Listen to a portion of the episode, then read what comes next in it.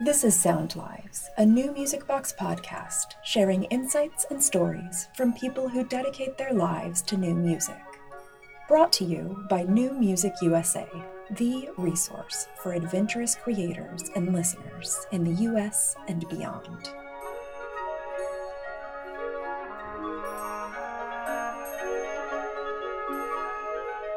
You're listening to the opening of Rain, the second movement of Julie Giroux's Symphony No. 5, The Elements, in a performance by the Eastern Wind Symphony with Todd Nichols conducting.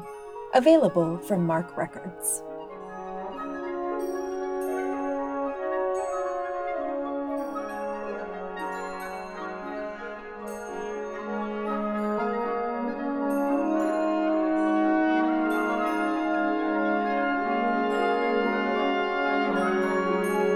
Welcome to Sound Lives. I'm Frank J. Oteri. Today I'll be speaking with Julie Giroux about her music for Wind Band, her work in Hollywood, and how she's coping during the pandemic.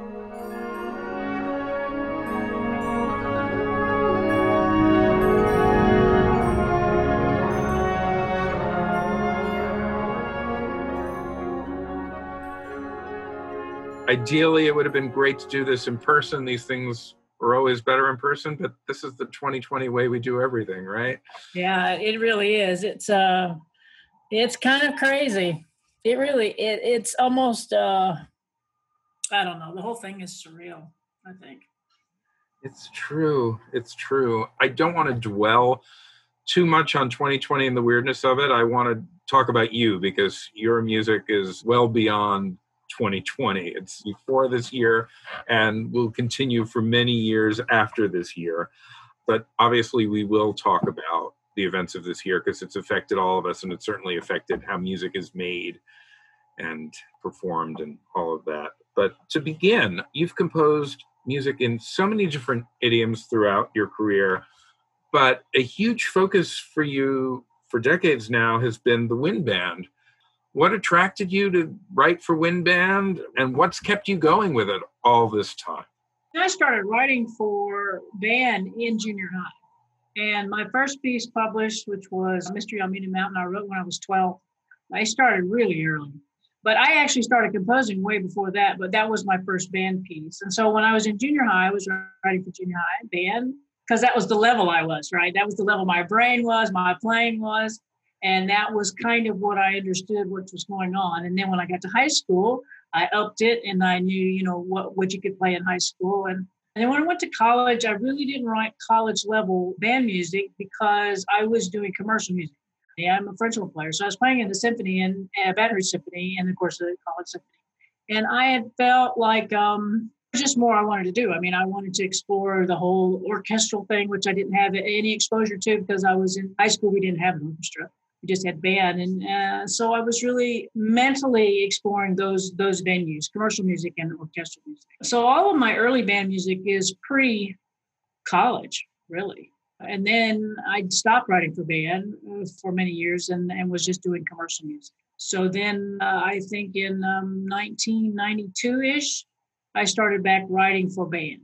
And not really full time just here and there. And then it would got really to be full time around 1998, I think. So now here we are in 2020, 22 years of band music, but really strong the last 18 years as far as, you know, writing a lot of it. You were born in Massachusetts, but you grew up in Louisiana and now you live in Mississippi. So your experience was playing band in school. Is that how you got immersed in music? Absolutely. I mean, um, my dad was in the Air Force. We moved around a lot. I mean, I was born in Boston. My brother was born a year and a half later in California. And then we moved to Phoenix. I went all through grade school up to grade school in Phoenix, Arizona. And then we moved to Arkansas. And then we moved to Louisiana.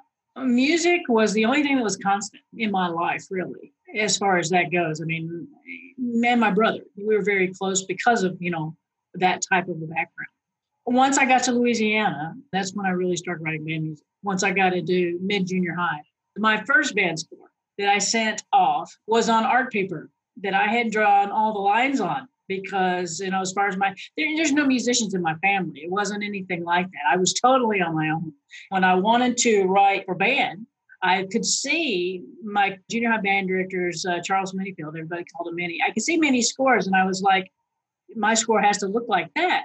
And so, only way I could do that, I mean, with my parents, if you couldn't buy it out of the Sears catalog or a Kmart, it didn't exist. So I would spend Sundays drawing lines with ink on art paper. And so my first piece, Mystery on Mena Mountain, that I sent in, which is still on a lot of state contest lists now, was on art paper.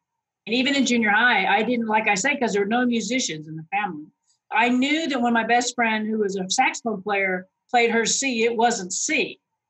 And I was a horn player and I knew my C wasn't a C. And so I thought, I wonder what everybody in the band is doing, you know. So I made my own transposition book in the seventh grade and interviewed everybody in the band and, and you know, and I think I guessed wrong with the Glock. You know, once it gets really high, you don't know what what it is. I mean, of course, I know what it is now, but back then, I think I missed an octave there. I, I don't think I realized it was a whole octave higher than that. But I think because I wrote it out, I never have to think about it because it's been a part of me for so long. I never use C score. I don't write in a C score. I write in a transpose score. When I think of a trumpet, I think of their C. My mind has already, you know, said, "Oh, that's a B flat." and I don't think about it. I just write. And when I'm thinking trumpet, I'm thinking a trumpet key. When I think about horn, I'm thinking a horn key. So if I'm just yelling at the band and say, "Oh my God," you know, contrabass uh, E flat clarinet, I say, "Play your B flat." I know what note that is. I just always say they're no because I'm thinking their note. A lot of that too might because of being a French horn, being you know a semi-professional player, and always having to play all those transcriptions where you had to transpose you, we all underestimate the value of doing something by hand.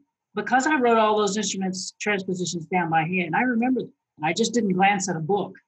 You know, I did. The, it's like my own research project, right? You know, my own seventh grade dissertation was on transposition, basically. So I love that I carry that, and I've always carried that and you were inside the music playing the horn which has got a, a, wide range sort of mid-range but in terms of the band it's sort of the viola of the band because it's in the middle of the ranges and it sort of allowed you to hear all these sounds around you you're also a pianist yeah well when i first started playing i was around two or three and i had one of those baby they look like a piano. You remember? I don't know if you remember those, and I don't know if they still make them, but you know, it was like a little wooden piano, and it had an octave and a half on it.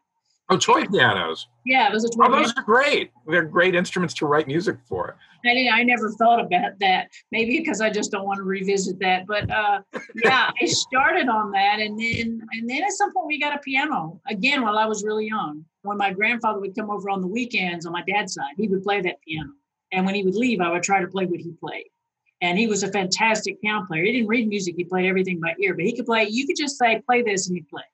I got that genetic. It was on my mom's side too, so I had it on both sides, but none of it was official. Nobody read music; they just all played music and sang it, and and all instruments. I mean, I can if I think about all my mom's ten brothers and sisters, there's a lot of instruments there that they all played, and I watched and and uh, grew up around. So because I'd always played piano, when I got into the band I realized I was only playing one note, you know, and that's pretty boring when you go from playing full things to oh, oh my god, I'm only playing one note. Not that it wasn't, it was easy. I mean, horn isn't easy, but it was still my mind all the time listening to music, and still I was always listening to what everybody was doing. I mean, I would kind of pay attention to my part, but not much. I'm not gonna lie about it. I was always listening to what everybody was doing so that I could see that visually on a score. And I when I first wrote my first band piece, that's what locked it in for me that I could see it and knew what I was hearing, how it would look on paper.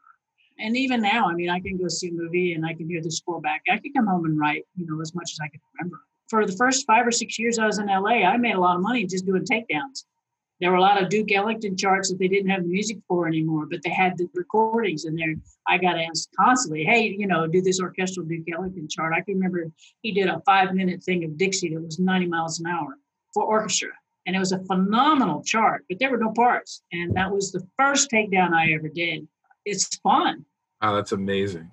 that's really so from the beginning of your life you have this whole world of the timbre of sounds in your head. I mean, there's so many people who begin composing and maybe they play the piano, so they'll write a lot of piano music and then they'll write chamber music and expand. Or if you're a singer, you'll write vocal music and expand. But from the beginning, you had this large ensemble sound world in your head. You already have a whole, and then when you write other things, you sort of have to step back and maybe reduce. I've read, I've never heard any of it, that you've also written chamber music. When you have access to like a hundred people, suddenly writing a piece for only four or five seems yeah, it's pretty boring. I, um, I mean, it's not enjoyable. I, I don't remember if it was Frank Ticheli, you know, maybe they can only have five kids, maybe they have 10 or whatever the number is. And so we got together and you're sitting there trying to make it as good as possible. My goal was to be sure that if they played one of my adaptable pieces, I would be perfectly comfortable with that being played as a concert in that mode. So I didn't want to just crank out crap. I wanted to be sure that I could be proud of what I put out. It took me five or six versions of One Life Beautiful because it is such the counterpoint in that is so involved and the chords are so involved. I mean, the, those chord changes are just really uh, unusual. And so it took forever to get it to sound like real music. But I remember we had this conversation and it was like, either he said it or I said it, I remember, but it was like, man, if I'd been wanting to write this chamber music, I would have already been doing it. And none of us, I don't think, really wanted to do it as a composer, but as a human being, being in this situation that we are in, of course, we all wanted to do it. And we all switched to making oars so that we could keep this boat moving. I mean, we were building boats before, but now now we're just building oars. But it's what we have. And it's very difficult to write right now because of that. I don't really have any dates. I literally don't leave the house for another year as far wow. as my calendar goes, a year from now. And now I have a whole nother year to sit here and eat Cheetos and play video games. This is a little scary, right? But it's very difficult to write because I don't care whether you write for film and television and you write something tonight and they pick it up in the morning and you're recording it that afternoon, or if you're writing it now and it premieres a year from now. At least you know you, you're working towards something. A lot of us were having a hard time doing anything, and then we're like, oh, well, we can do that. That'll happen now. And so that's what we all did. But as far as writing my symphony right now, it's very, very difficult. I don't have a performance date. It might be in 2021. I mean, that's all I know. And so I'm just really working on the technical aspects of it because it is with video and because there are other sounds that go with it. It's not just band. And so I'm working on that. That's doable. But the Sixth Symphony. The Sixth Symphony. Yeah. The other thing that's so interesting, you know, you talk about this weird moment we're in and, and having to create oars. I've been telling composers for years that if they want to really get their music out there in the world, that the media that they should write for are either chorus or wind band because those communities are so open to doing the music of living composers more than say the symphony orchestra or the string quartet or you know piano trios which have the, these repertoires and these kind of iconic masterpieces. But the wind band really celebrates composers. Of course now it's like it's topsy-turvy. It's like the world is upside down because now chorus and wind band are the two most dangerous ensembles to write for because they're all about breath. So they're potentially toxic instrumentations. Although the wind band has been so open so many living composers there's been sort of a profile that a lot of those composers have had. What amazes me about you is that you've kind of broke out of that to the point that I'll say, I remember I've been going to the Midwest Clinic now for about five years. I remember the first year I was there, you were the only female composer on any of the programs that I went to. And I thought, that's interesting. And that's what that's what I said. I have to meet this Julie Giroux. I've got to know who she is and about her music and talk to her. But you managed to break into that world. Now lots of other people are breaking in. And Omar Thomas, the first black composer to win the Revelli Award, was a huge deal. But there still hasn't been a woman who's won any of those awards. So I'm curious, you know, how how did you break into that dude world of band music? my whole career has been that way. When I won my first Emmy, I was the first woman that, to win that award. I was the youngest person to ever win that award. I didn't think about that before it happened.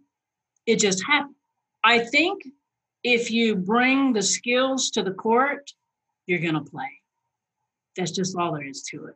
And I'm not a huge basketball fan, but that analogy works really well. Although I did go to school with Shaquille O'Neal, he was in my English class. We're the exact same age, uh, and we went to we went to college together. But let's face it, if Shaq sucked, he wouldn't have played. But he could play, so he played. And like you saying that you would recommend uh, your students to write for for band and orchestra, that's what I do too, because it's an open field. But more so, it's not political. It really isn't political, uh, unless a composer makes it political. But let's face it, publishers are in the business to make money.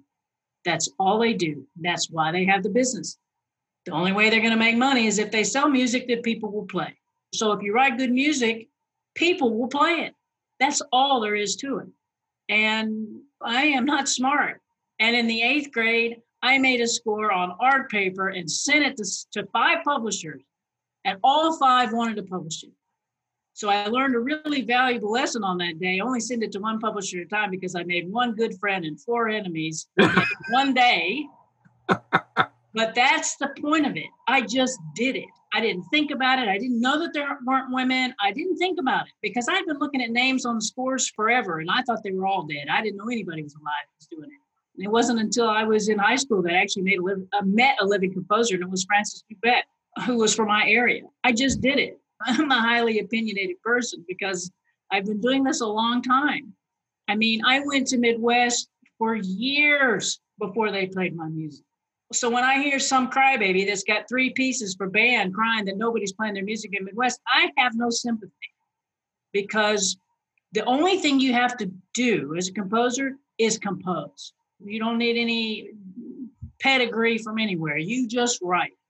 And if it's good, people will play it. And as far as the women thing goes, I think a lot of it has to do with the fact that, and I love thinking about this every time I'm in Midwest. I sit there and I think, how many composers are in this exhibition hall right now? Is it 100? Is it 50? Whatever that number is. Let's just say it's 100 for fun, although I doubt there's that many in there at once. Out of that 100, how many of them are women? 10, 12 at the most? Now we're down to 12 people. Out of those 12, how good is that music? Is it great? Is it medium? Is it awful? It's going to be some of all of that. And you can think of it in the men as well as the women. It is a percentage of people that compose that the music is good. The percentage of music that is produced on any given year that's great, it's a very small percentage. And I don't care if you're talking about band or pop music or whatever you're talking about. Think how many songs were written in 2019. It's got to be in the millions how many of those were good? So it applies. And so the low number of female composers making scenes directly re- reflects how many female composers there are in any given moment in time, just like with men. The other world that you've worked in extensively, you know, film and, and TV, and you as you pointed out, you know, you won an Emmy, the first woman to win, win an Emmy. That's another world that has been mostly a domain of male composers and that's changing now but you know once again you were the pioneer in there doing that it seems to me that you were able to do all of that by not really worrying about it not thinking about it just, just doing it yeah just doing it i call it the forrest gump approach i just went from one moment in time to another moment in time and i just did it and i think being a brass player that really helped grease the wheels for me mentally and emotionally because I was used to sitting around men because there weren't that many women playing French horn either in, the 70s. There just weren't. And, and, I remember even my college audition, my horn teacher, who I absolutely adore, after I took my college audition, he told my mother I played good for a girl. And my mom shot immediately right back because she has no filter. She says she plays good for anybody. And that was it. I just never thought about it. I was used to being around guys. I know I was probably in the business 10 years in LA before I even wondered where are the other women because it just didn't dawn on me. I was busy. I was working all the time, night and day, seven days a week. And I just worked. And again, how many women were orchestrating for, for film and television at that time? Me. That was it. But how many were trying? I don't know. And how hard did they try? I mean, you know, I, I don't know what that number is. It was a very small number though. Interesting. I'm very curious about this because we just started at New Music USA. We have a new program that we've just launched called Real Change, which is granting program designed to incentivize, to encourage a greater diversity among people who write music for film and TV and media. But obviously, you know, when when you were doing this, there were no programs like that, and people weren't even thinking in those terms. They certainly weren't mobilizing that way. Right. And again, I have no doubt that back in the eh, 50s and 60s that a woman had a very, very hard time of doing anything. I know that's real. And don't even think about before that. Before that, it must have been impossible. When you even just think about when women got the right to vote, to me, that's kind of when you start marking time forward. Soon as we gave any an inch of history that said we are your equals, even though it was not that long ago, it has a lot to do with it. It'll always have a lot to do with it. I mean, it's going to be decades before everyone literally is equal. I believe that that day will come. I just don't think I'll see it. Although, um, you know, we now have a, a female vice president elect. So that's. that's amazing, right? I mean, it's just amazing. I don't have any fear whatsoever that a women composer out there that is sitting at home right now writing a piece of music that's amazing is going to have a problem getting played. I just don't see that. The problem is for every person that I ever met, especially in Los Angeles, you know, in films and television, whether it's an actor, producer, whoever it is, for everyone that's there, there are hundreds that aren't there, thousands that didn't make it that far, right? And what what is it that sets them apart? Well, there's always that small percentage of luck but you have to look past that and you have to realize that the other 95% of those people put themselves in the right place every day. And one day it was the right time. So the only way you're going to be at the right place at the right time is if you put yourself out there every freaking day. And it's difficult. It is hard to get up every day as a composer because composers aren't exactly extroverts. I mean, all I want to do is sit at home under pajamas and write music, right? That's all. That's all I want to do. But you're never going to get played if you do that. You have to enter competitions. You have to go meet conductors because the symbiotic relationship between a conductor and a composer is where everything is. That's where my whole career is. That's where it will always be. And I think that there's not enough emphasis with young composers to let them know just how important that is. Make relationships with conductors. They can make or break your music. Develop those friendships. It's like a snowball. It just grows because they have friends, their conductor friends, and they have friends, and they go do concerts, and they go do these concerts.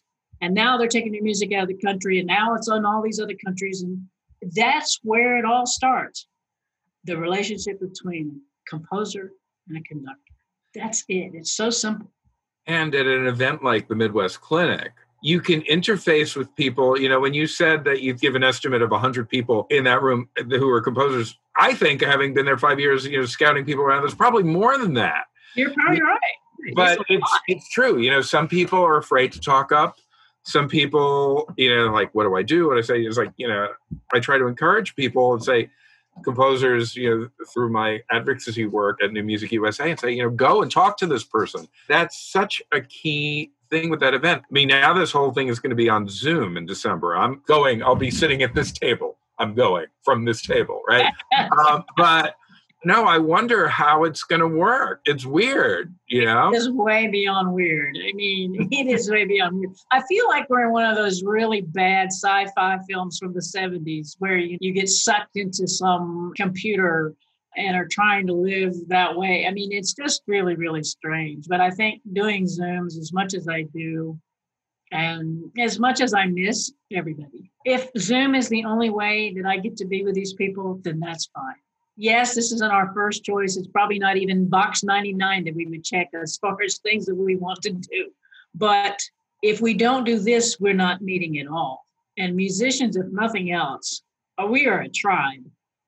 And right now, the tribe is scattered all over place in these little pockets of one everywhere. The only way we can function right now is this way. And as much as it gives me a literally gives me a headache to do zooms because i don't have glasses for this exact uh, moment. But no matter what it does to me that way i always feel better after i do one because i've talked with musicians and we spent time together. Even if we're not playing at least we're spending time together. I think it really emotionally is a must. I feel sorry for any musician out there that isn't doing zooms right now. What are they doing? They must feel like an artistic orphan. So the Zooms are fantastic. I just wish technology had been to the point where we could all play from home and still have it instantly be like that instead of spending hundreds of hours engineering a three minute Sousa march with a thousand people and you spend, you know, weeks putting that thing together. Kind of the way they're doing movies right now. But I don't think any of us ever thought a year from now this is where we'd be. No, Definitely didn't think it last December in Chicago at all. You had said this was what's going to happen. You would think somebody was crazy. Bona fide card carrying loon, right? And, and you'd go, yeah, right. And then here we are, at least nine months out before you see a band get together on a stage for real. Like a real band on stage, sitting next to each other, play music like we did, you know. All I can do to get myself through it is how beautiful it's going to be when it does happen. I mean, when it does happen, it's going to feel incredible. Even though it's going to sound like total hell because nobody's been playing together. I mean, I got friends that haven't even picked their horns up, right, in six months. So there's that. Even the worst band rehearsal in history that happens once we can all be together is still going to be the best thing that's ever happened. I'm creating knowing that that experience is already going to be over the top as far as you know because we're all going to be so sensitive about it. You know, it's just going to be incredible. I really think my next symphony is going to be shocking in a way because it is so extreme that way. You know, I mean, if if everything had been just rolling along as normal, that symphony was already going to be a push as far as let's move band forward just another step this direction towards sounding like we can sound and not like a Sousa march. Not that I have a problem with Sousa marches. I like Sousa as much as the next person. But that's one sound. And I don't write for that sound. I write for the sound that I think the band can be. I want somebody to listen to band music and go, wow, that sounds like an orchestra. Not that I want the band to sound like an orchestra. I just know that the band is as complex and has as many colors as an orchestra does. And that our sound can continuously become more and more. I don't even know how to how to describe it other than it can just be so much more than it is we should be talking about the symphonies now. We, we should be talking about some of these pieces because these are pieces that I fell in love with and, and why I wanted to talk to you. Pieces like Elements and Bookmarks from Japan, you know, are just really powerful, evocative pieces that create entire universes. And one of the things about the band world is, yeah, and these pieces are hard.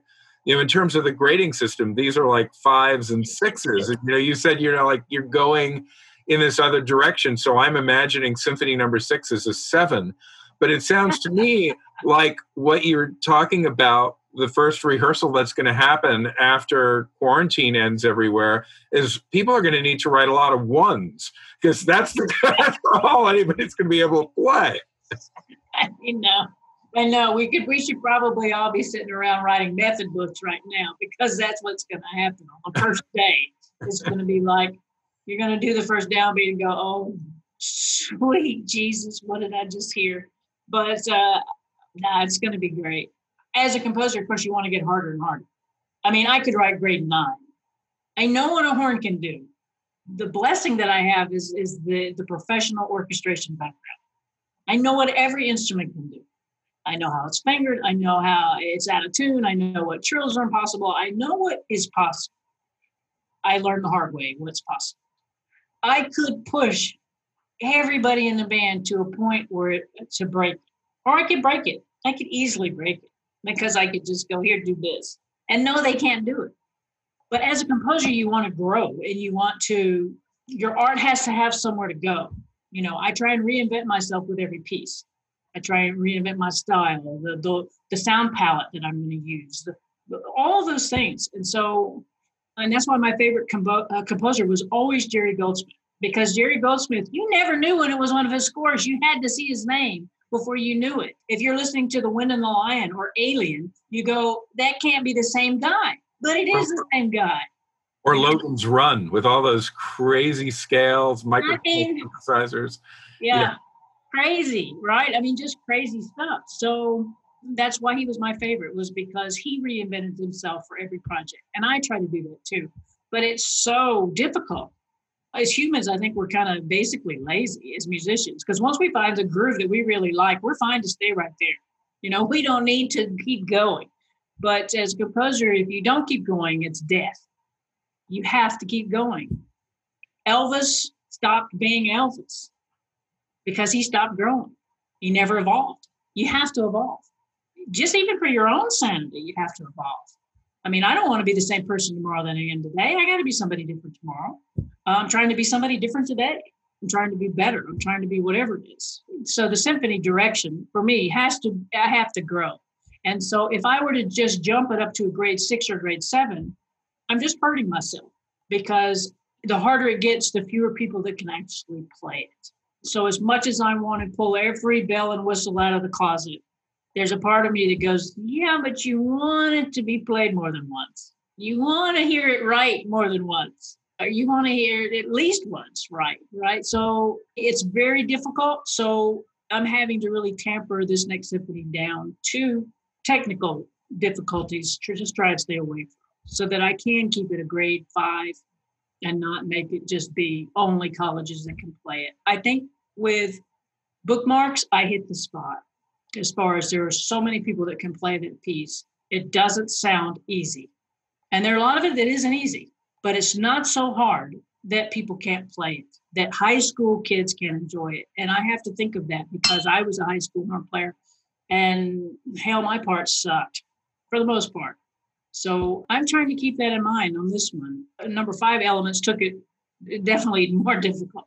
I know, if nothing else, I created sounds, colors that have never been heard in a band before. I know I did. I know in rain, Nobody's ever done that before.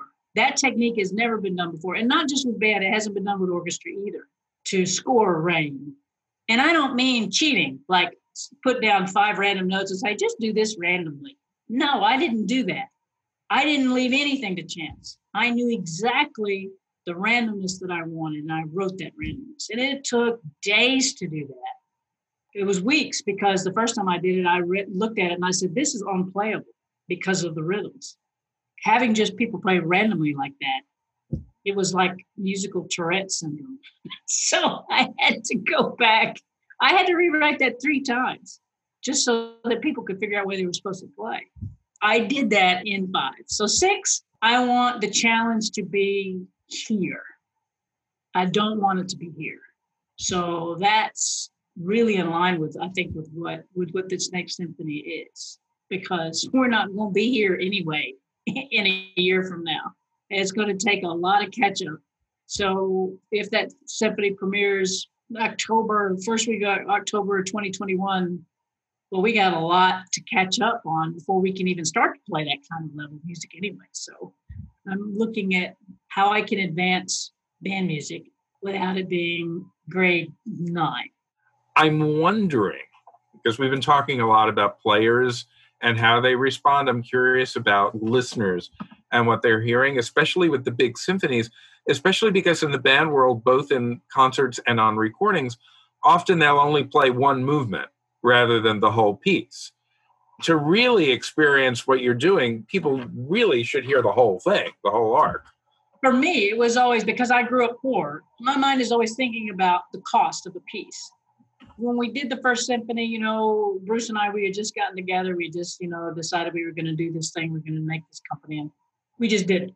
You know, I just wrote the symphony. We just did it. Same thing with the second one, the third one, and then it wasn't until I started to go out and conduct them that I thought I can't ask a clinic band to buy an entire symphony to play one movement. I'm not going to do that. I immediately said we need to sell movements individually, and as a composer, I do try and make it to where they stand alone. So it's a group of short stories instead of one gigantic story. Well, it's both, right? It has to be. So you have the one gigantic story, but you also know that if I just take this paragraph, oh, that's a story in itself. So bookmarks was definitely six different stories. But I wrote 14 of them to get those six because it's kind of like decorating. When you write the first one and then you write the second one, it's like the second one you painted the walls and you go, oh, now the floor looks like hell. Now I have to write a new floor. It's like decorating. So it took a while to get six that worked well together. So I definitely had my eye on the entire picture. But I knew when we published it, I was going to sell it individually. And some people do pay individually, but I have to tell you, 90% of the time, people buy the whole thing and play the whole thing. Nice. I, I, didn't think that was going to happen ever in my mind. Did I think, oh, they're going to sit there and they're going to play the whole thing because it's so much Japan, right? I mean, it's just here's Japan, and you're like, oh, we're going to do Japan. We're going to do six movements of, of that. I don't know what the attraction was because it's not me. I, I can't remove myself from it. I just knew that I was writing it. It was a fun trip. It was a fun journey. I knew the first movement, the fourth movement, the fifth movement. It was all fun from one through six. That's kind of how I looked at it. But I wanted to be sure each segment was good. And I did the same thing with elements, but elements is more traditional. It's three movements, three big movements. I think on this one, I'm kind of splitting the difference. I might do four movements. I might do. I don't know. I'm I'm just working on it. So it'll go where it goes. But as far as the band genre goes, we like those little things all put together to make one. I think Grainger set us up for that. If you sit there and you go Lincolnshire, that's perfect for us. We can play the whole thing or we can play one movement. Mm. And we feel good on either circumstance. And so when I did bookmarks, that was my model not to sound like it, but that emotional feel of it. So that we play one movement, I feel fine playing one movement. I do myself. If I go conduct one movement, I'm fine with that. I don't want, I don't have to hear the whole thing. But if we do the whole thing, it's got to be a fun ride too. So I don't think Percy sat around thinking that. I think he just did whatever the hell he ever wanted to do. And just like his music, it was a fluke. You know, his music to me is kind of a fluke. And he's one of my favorite guys. He really is because of the sounds that he created. But it's a fluke that I think he came up with the perfect format for band. So now that we're in this weird moment where we can't do these things, we certainly can't do a symphony, right? No. And you know, you talked about building these oars, you know, doing kind of reduced orchestrations of pieces. Is now the time for there to be the, the Julie Giroux wind quintet, brass quintet, maybe you know socially distanced or you know string trio some other thing that doesn't require so many people. I mean if this is going to continue it's possible but the truth of it is if i start now on a serious work that is chamber let's just say it's 15 players 12 players. That's still a lot of people.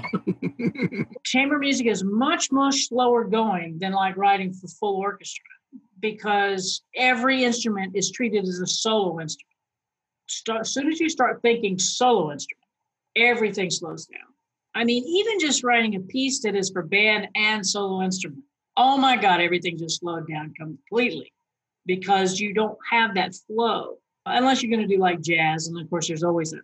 You just, you can do that with that. But outside of that, I think it's, uh, it's very slow going. So even if I started right now, got off of this Zoom right now, just started trying to write a serious piece for band, about the same size as uh, Mozart Serenade.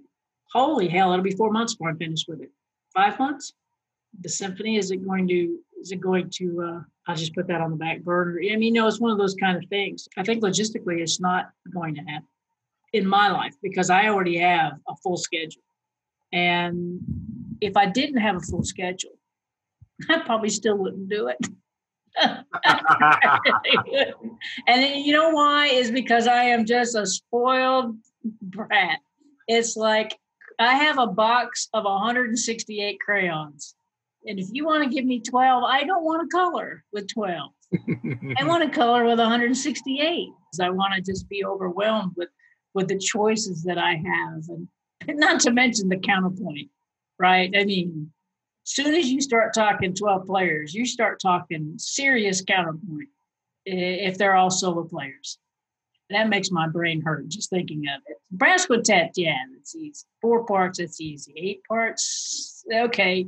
Nine takes a lot of stress off of each player because wins. right? So it becomes a little easier at nine because now you don't have to worry so much about how often people are playing because you have enough players now that you can get it off their face because wins. So once you get to about 18, now you can just play with all these colors. But oh my God, the counterpoint. I mean, it does sound like something I need to do to be a better composer, but it's not something I want to do. it's just not. Just give me my 172 crayons and let me go play. That's, it was 168. Now you're up to, to 172. no, I can't remember what that big box of crayons was. Was it like 96 or something? I don't remember. I just remember as kids, you know, you got the little pack that had like 16 in it, or you could get that big box that had the sharpener on the side and had all those. To me, that's what band is. It's like, yes. And grade one is like somebody just says, Here, here's your three crayons. Have fun. And you're like, oh, no. that's just me. So I'd be remiss if I didn't bring up the incredible Christmas song arrangements that you've done and that hysterical mashup of Bolero and Little Drummer Boy. I know. I I have literally been crucifying Christmas music for about 35 years. And it goes back to the fact that A, I love Christmas music. I can go in there and play any Christmas carol right now that you ever wanted to hear. I know them so well that they're just like I wrote. So you know how it is as a musician. When you know something so well, you could have written it. You can think it, you can play it, you can write it down. Once you're there, then it's really easy to play with them because they're there. It's kind of like uh, decorating a room. You have everything you need for this setup, and you just do what you want to it. But it goes back to when I was uh, working uh, in Hollywood. I was working with millionaires. What do you give them for Christmas? That they don't already have five of. Being an orchestrator for Bill Conti all those years, and and, and I was like, what am I going to give Bill that he doesn't already have? I knew I could make him laugh, especially with mashups. Back then, before we really called them mashups, that's what I did.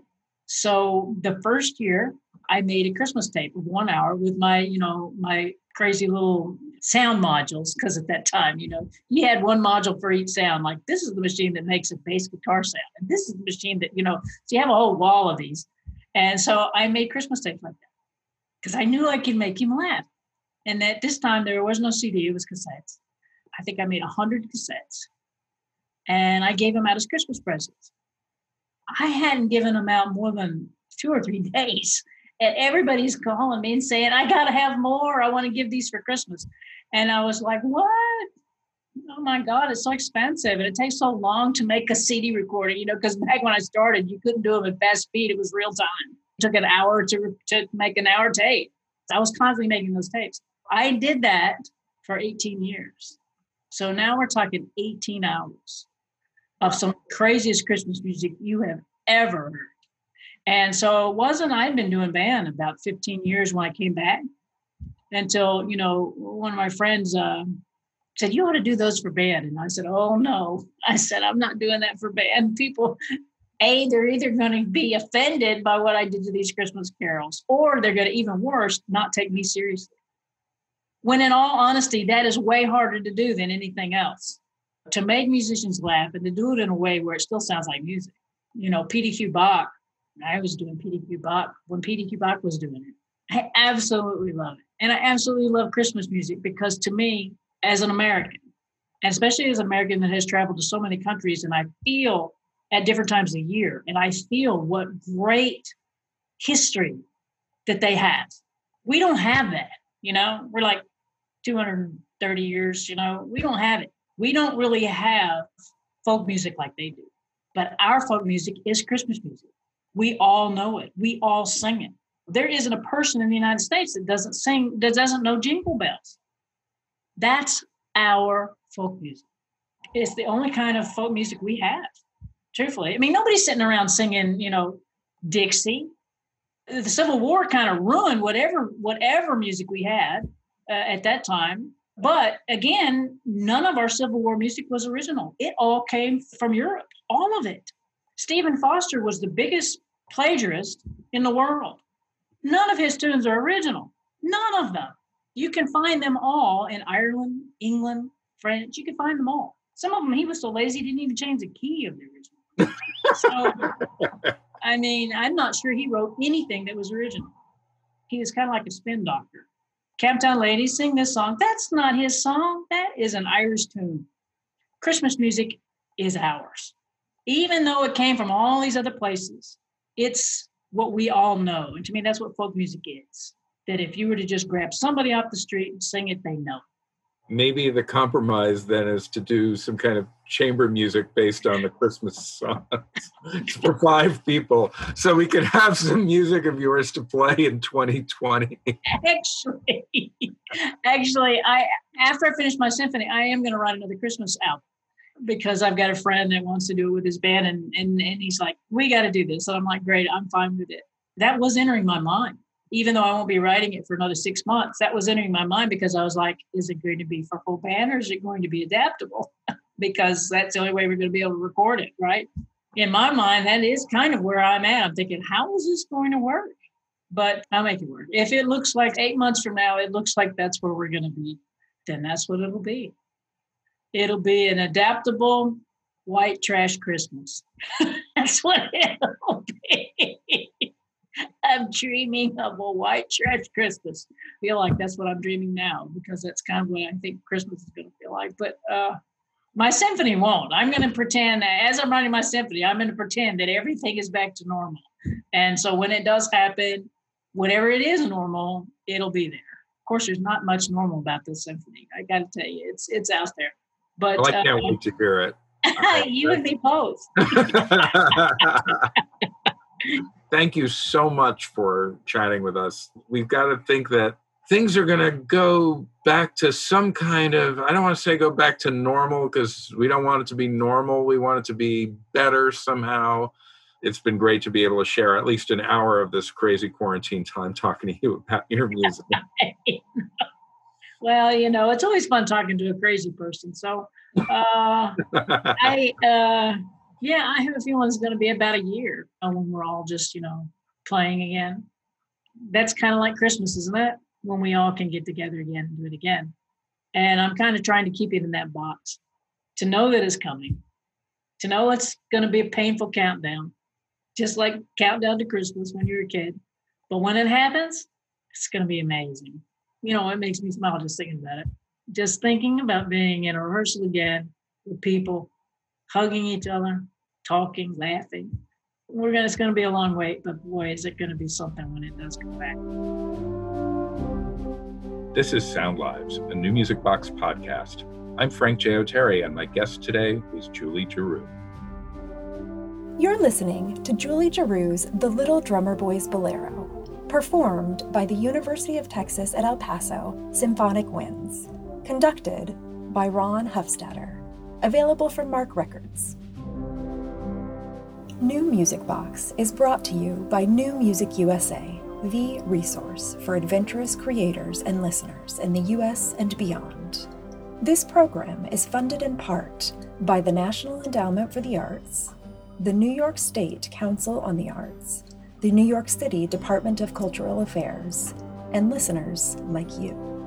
If you enjoyed today's episode, visit newmusicusa.org to explore more stories and voices from our new music community. Happy holidays!